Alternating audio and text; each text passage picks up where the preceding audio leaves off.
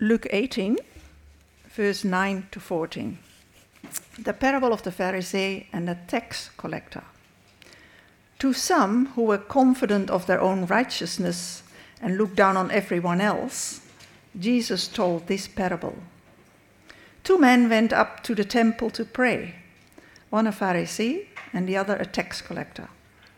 The Pharisee stood by himself and prayed, God, I thank you that I'm not like other people, robbers, evildoers, adulterers, or even like this tax collector. I fast twice a week and give a tenth of all I get. But the tax collector stood at a distance. He would not even look up to heaven, but beat his breast and said, God, have mercy on me, a sinner. I tell you that this man, rather than the other, went home justified before God. For all those who exalt themselves will be humbled, and those who humble themselves will be exalted. Well, good morning, everyone. Um, my name's Jared. I'm the pastor here at HWC. It's great to have you with us. Um, what a joyful day it is. Uh, baptisms, people coming into membership. Uh, it's a real joy and a privilege uh, to get to share this day together. Will you join me as we pray? Father in heaven, we praise you and thank you. You are the glorious God who, who loves us and who sent your only Son, the Lord Jesus, to come to this earth, um, as we've just sung about. Uh, how you, Lord Jesus, humbled yourself and you went to the cross for us. We thank you for that. And we pray now, Holy Spirit, that you would be with us um, and working in us, that we might understand what it is that you're saying to us in your word. And we pray this in Jesus' precious and almighty name. Amen. Uh, so if you've got a Bible, please keep it open to Luke 18, verses 9 to 14. Otherwise, I'm sure the verses will come up on the screen. Or if you, you don't have a Bible but you've got a phone, you know, you can download an app to, to read it. Um, or go to BibleGateway.com. Luke chapter 18, verses 9 to 14. Is anyone familiar with the Compare the Pair adverts? Yeah. Okay. Good. By judging by the hum of laughter and things, I think I, people know. Um, so they're the ones where we have this comparison between two people and their superannuation. So two blokes, let's call them Bill and Dave. Uh, they start out similar and they're compared side by side. And the premise is that these two guys are the same age, uh, they earn the same income, and they start with the same amount of money, and, and they, they, they're, they're trying to make a decision as to what superannuation provider they go with. And depending what decision they make, uh, this has uh, a massive makes a massive difference over a considerable period of time. Over that time, let's say one of the guys, Bill, makes a lot more money than Dave. So that decision he made way back at the beginning uh, makes a big difference over time. And the advert that we watch invites us to compare these two guys and um, and go, well, what what do you, which one would you rather be? well, today we're going to be looking at a parable uh, a story that Jesus tells to, that invites us to compare the bear. Uh, not compare the bear, sorry. my, my throat cracked a little bit there. I didn't have a sip of water. Yeah, we're not looking at grizzlies or brown bears. No, we're, um, we're looking at a pair of people. And so Jesus invites us to compare two guys, a Pharisee and a tax collector. And this, this has nothing to do with superannuation, so forget that part. Um, but it does have everything to do with the future. Uh, so when I say it's about the future, I mean it's about forever. Uh, where uh, where these two men end up could not be more different. Uh, the difference between these two men could not be greater. And the story that Jesus tells is about their and our eternal destiny. It's about where we spend forever after we die. Uh, before we get stuck into comparing the pair, it's worth noting that Luke has helpfully recorded the target audience of Jesus' story. Jesus tells this story to a specific group of people. Who was it that Jesus told this story to? Well, I'm glad you asked. Have a look with me in verse 9. He also told this parable to some who trusted in themselves that they were righteous and treated others with, the, with contempt. So, the kinds of people Jesus is addressing here have two characteristics, and they're not good characteristics. Uh, the first one is that they trusted in themselves that they were righteous, that is to say, they looked at their works and they thought, yes, because I do good things, I'm a good person, I must be right before God. That's the first one. Because I do good things, I'm a good person, I must be right before God. And the second one is related to that. They treated other people with contempt. That is to say, they despised or looked down on others, seeing them as worthless or as nothing. Uh, to treat others with contempt is to reject them, uh, to treat them with disdain. Though it's story time, Jesus is telling a, sport, a story with spiritual significance, and the target audience, as Luke tells us, is those who puff themselves up and look down on others. Those whose attitude in life is, I'm better than everyone else. And what story does Jesus tell these people? What story does he tell these people who trust in themselves that they're righteous and look down on others? Well, he tells them about two men. And just like compare the pair, the two men at the beginning first seem similar. They're both going to the temple to pray. But that's where the similarities end. Have a look with me in verse 10. Two men went up into the temple to pray, one a Pharisee and the other a tax collector.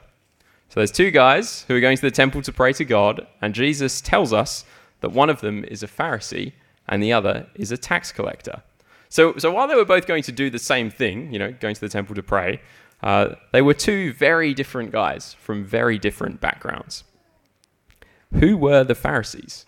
Well, the Pharisees were the religious elite of the day. They were recognized by many as upstanding citizens who observed the law to a T.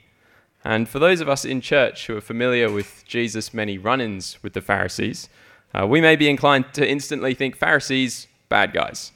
But the people of the day didn't see them that way. Back then, Pharisees were the well to do, highly respected folks. They were the ones in positions of power, authority, and influence.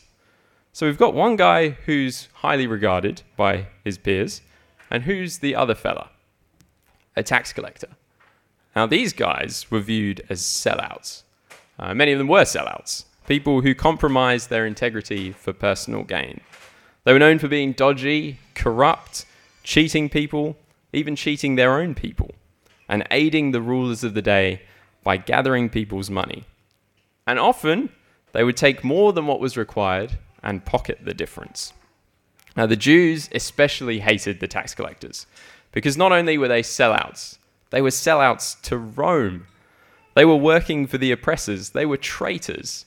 So we've got these two guys, one a Pharisee, the other a tax collector, one a well respected, law abiding citizen, and a dodgy, corrupt traitor. And these two guys are going to the temple to pray.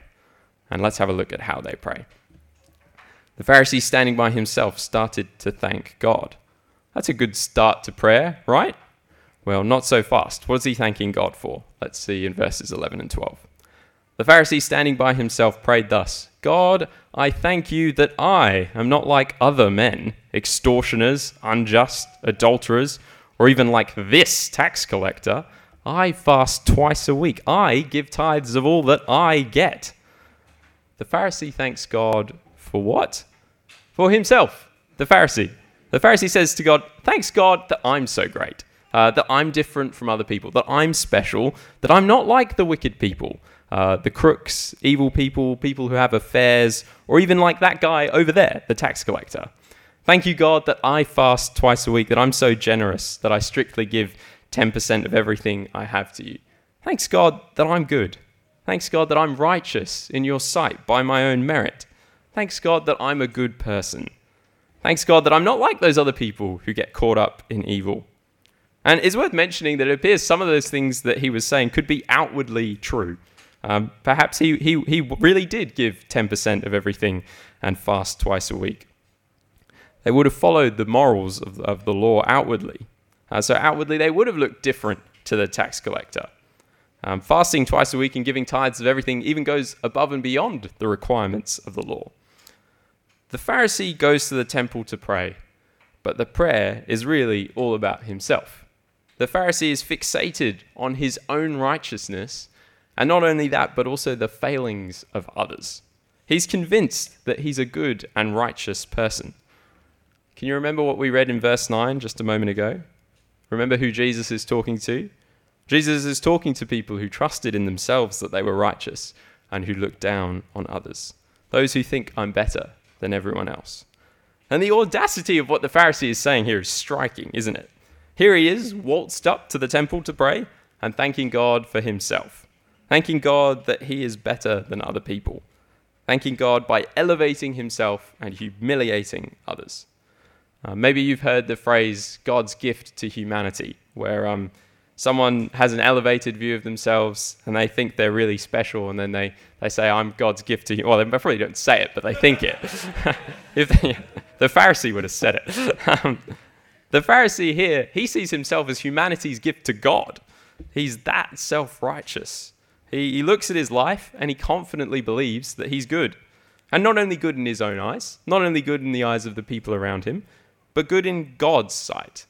He's convinced he's good in God's sight, in his own right, and that he's better than all the sinners, a category he doesn't see himself as part of. And to take this approach is horribly offensive to God. He fails to acknowledge his sin. Uh, the Pharisee of May looked good on the outside, but in his heart, he was dead. Outwardly looking okay, but inwardly wasting away plagued by the same sin he self righteously observed in others. And there's no hiding this from God. Before the holy, blazingly pure God, we're all sinners, Pharisees included. Uh, the Bible tells us that we've all sinned and fallen short of the glory of God. But this Pharisee didn't see himself that way. He saw himself as different, better than the rest of us. Isn't that such an arrogant position to take? Doesn't it aggravate you to think that he thinks he's better than the rest of us? It's such an arrogant position. And can you see how outrageous it is for him to say these things? When we think of how offensive that is to us, it's hard to imagine how offensive that is to God. The Pharisee says to God, I have no need of saving. I have no need of a Savior. The work of Christ is worthless to me. Jesus died in vain. I'm righteous. I'm good. Look at the evidence. See my righteousness. Give me what I deserve. And in his arrogant pride, he calls upon God to look upon his life as an example of excellence and to be given what he deserves. It's the most terrible of postures to take before God's throne self exaltation and pride. How does the tax collector pray? Have a look with me at verse 13. But the tax collector, standing far off, would not even lift up his eyes to heaven, but beat his breast, saying, God, be merciful to me, a sinner. Well, for one thing, he, he, he stands far off. He doesn't come near. He's gone to the temple, but he's not presuming a high position for himself. He stays on the outskirts. He takes the lowly position. And when it comes time to pray, Jesus says that he would not even lift up his eyes to heaven. Unlike the custom of the day, the tax collector kept his head down. The weight of his sin kept his gaze from lifting towards heaven.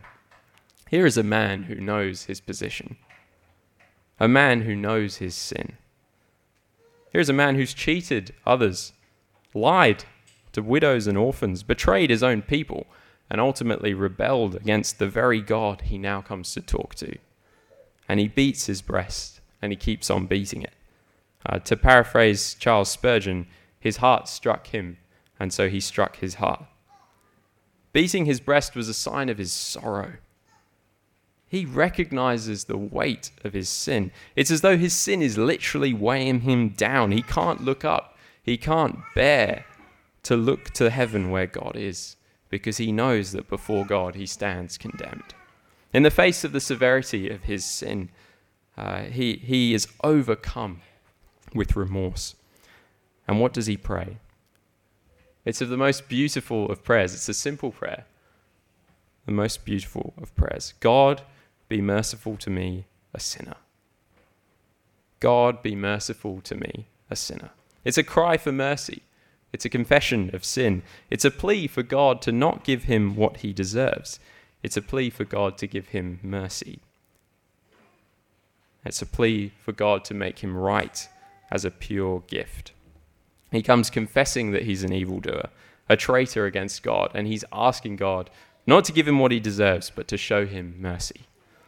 And that's a beautiful posture before the throne of God humility, the exact opposite of the Pharisee. So, who goes home justified? Now, justified is a technical term that means right with God. That's what justified means. Uh, who goes home justified? Who goes home right with God? Is it the well to do, highly regarded Pharisee who does all of these amazing things, looks outwardly righteous? Or is it the dodgy, corrupt, sellout, traitor tax collector? Talking of the tax collector, Jesus says this in verse 14 I tell you, this man went down to his house justified rather than the other. For everyone who exalts himself will be humbled, but the one who humbles himself will be exalted. With this awesome proclamation of God's mercy, Jesus turns our world right side up. It's not the Pharisee who proudly parades his righteousness um, who ends up right with God. It's the messed up traitor of a tax collector who knew he was a sinner, knew he needed saving, and cried out to God for mercy. Notice that they both get what they asked for. The Pharisee asks God to look at his life and give him what he deserves. And where does it lead? God grants what he asks for. The wages of sin is death. Rebelling against God deserves judgment. The Pharisee asks for what he deserves and he gets it judgment. Do you see that in the text? Unlike the tax collector in verse 14, he is not justified, not right with God. And in contrast, the tax collector asks God to give him mercy instead of what he deserves, and God grants his request and gives him mercy. See, this man went down to his house justified. Then and there, God made him right in his sight by his mercy. One of my friends used to wear a shirt around uni saying, Good people don't go to heaven. It's a good, good conversation starter. The rest of the shirt said, Forgiven sinners do. And how true is that? that we are only able to be right with God as a free gift. We could never make ourselves right with Him. Uh, we've wronged Him and we can't make up for that. We're, we're under a sentence of death. We're all sinful, all in the same boat there. So it's the forgiven sinners who are right with God, not those who trust in themselves that they're righteous. Don't miss how radical this is. The Pharisee, the highly regarded law abiding citizen who does all of these things, he isn't justified. And the tax collector goes home right with God. What? Really? That guy? The crook who defrauded everyone? He goes home right with God? But how can God just let the tax collector off? That would be unjust and unfair. And God is a just God. Does all of the cheating and lying the tax collector committed go unpunished? No. Surely it's unfair to let the tax collector go free. So, how can he go free? The reason the tax collector can go home justified, can go home saved from his sin, is that the Savior has come. The one telling the story, Jesus, he, he is the reason the tax collector and all of us who cry out to God for mercy can be saved. God is a just God and he will not leave sin unpunished. And so it was necessary that Jesus go to the cross. That Jesus, the perfect God man, bore the punishment for sin for all who are his. God will judge the world in righteousness and fairness. And apart from Jesus, every human is guilty of sin. Uh, the Pharisee could lie to other people, he could lie to himself, and he even tried lying to God. But God sees through his pride, he sees into his heart and He sees into our hearts too. Or we might be able to make ourselves look relatively okay on the outside by not killing others, not stealing, not committing adultery. But those are the outward manifestations of what begins in our hearts. Uh, the reality of the situation is that the Pharisee and the tax collector were cut from the same cloth, and we're cut from that same cloth too. We're all sinners. There's no getting around that fact. It starts in our hearts. We look around at the world and we see hatred, death, anger, war, corruption, and selfishness. But the problem out there is also the problem in here. And if we consider that the God who made everything, he is pure and righteous, perfect in every way, we realize that we don't match his perfection. If we look at the Ten Commandments, God's moral law in the Old Testament, and how Jesus applies it in the New Testament, it becomes apparent very quickly that we are part of the problem. Consider my life, and then I invite you to consider yours. Have we ever told a lie? Yes, more than I can count. Have we ever hated someone in our hearts? Yes, I felt anger within me burn against someone else. Have we ever looked lustfully at another person? Yes. Ever stolen something? Yes. Um, and so, held up to the light of God's law, I'm a rotten sinner. Lying, murdering, adulterant thief that I am, that we all are, the stuff that begins in our hearts. And because of our sin, we deserve condemnation. We deserve to be sent to hell uh, for rebelling against the Almighty God. Uh, you might say that seems excessive eternal punishment and torment for committing small sins. And in response, I would say that no sin is small. Sin is betrayal of one another, yes, but ultimately of the Almighty God. It's to be a traitor, to try to overthrow the Almighty King of the universe and grasp at his throne for ourselves. It's to commit treason of the highest order against the Almighty Creator and ruler of the universe. And it's so evil that it's entirely just and fair for God to judge us guilty and send us to hell. The God who gave us the gift of life is completely entitled to take it away. The wonder is not that people go to hell, but that some people don't. For judgment is what we all deserve. In the face of our sin, our evil, we have a choice before us. Are we going to respond like the Pharisee, parading the things that we've done and asking to get what we deserve. The end of that is getting what we deserve in hell. Or are we going to respond like the tax collector and cry, God, be merciful to me, a sinner? If we do that, we get what we don't deserve mercy, justification, being right in God's sight. Because in Jesus, God took the judgment we deserved upon himself on a cross on a hill outside Jerusalem 2,000 years ago. The choice is before us now. Trust in our own righteousness, which is no righteousness at all, and get what we deserve condemnation in hell. Or trust in Jesus for mercy, that he's taken what we deserve on, on himself on the cross, and in doing so, receive salvation and spend forever with him in the new creation. This is the most important decision that we will ever make uh, deciding where to live, whether to marry, if so, whom, what car to drive, what house to buy, where to work, and so on. All decisions that we make. But none is of the magnitude of this. Our response to Jesus is the most significant decision we will ever make because it decides where we spend forever.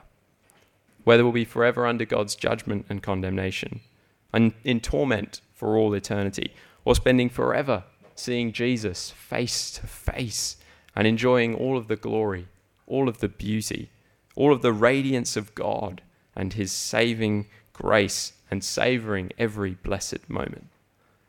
This is life and death.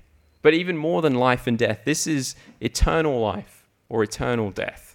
Getting what we deserve, judgment, or getting what we don't deserve, justification, being made right with God. And the choice is before us now. Uh, to bring this to bear on today, it's possible whether you've been in church for many years or maybe this is your first time to have not yet grasped God's mercy. To have thought that Christianity is a religion all about doing some good things and that means you get to go to heaven when you die. That couldn't be further from the truth.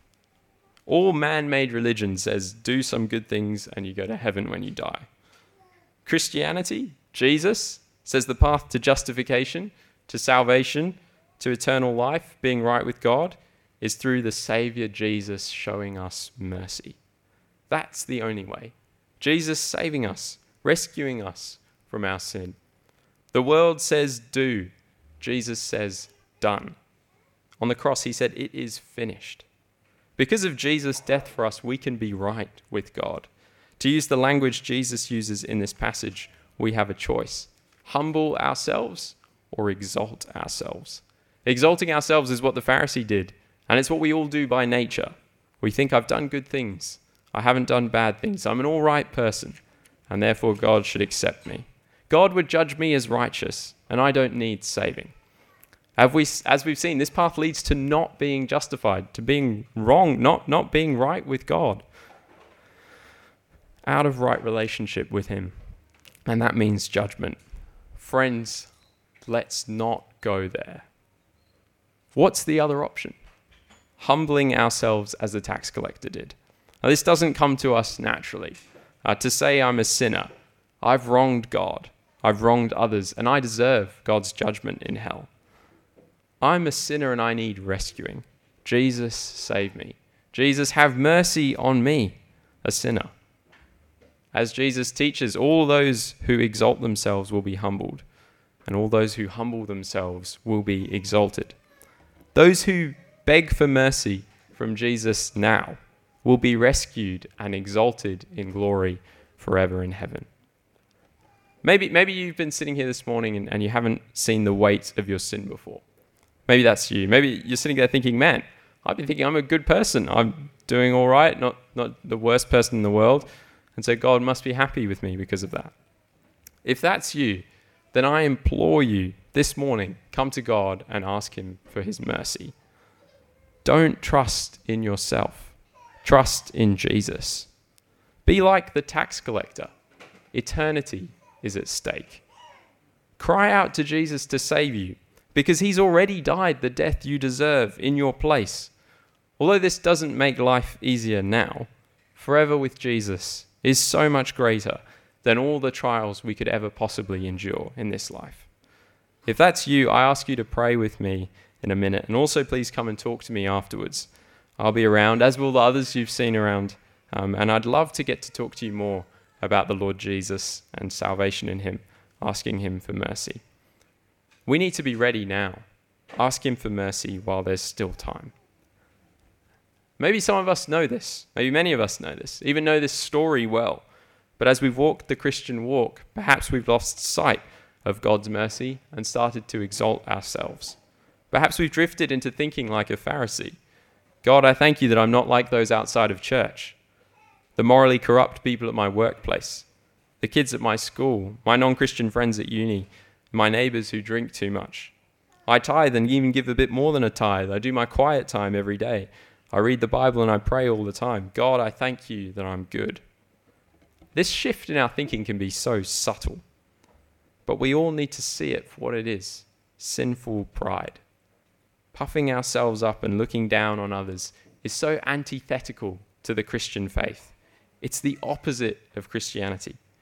We're all in the sin- we're all sinners, all in the same boat there, all deserving of God's judgment and we all desperately need God to have mercy on us and make us right in Jesus. So let's come to Him now in prayer. God, be merciful to us sinners. In Jesus' name, Amen. Now, to Him who is able to keep you from stumbling, and to present you blameless before the presence of His glory with great joy to the only God, our Saviour, through Jesus Christ our Lord, be glory, majesty, dominion, and authority before all time and now and forever. Amen.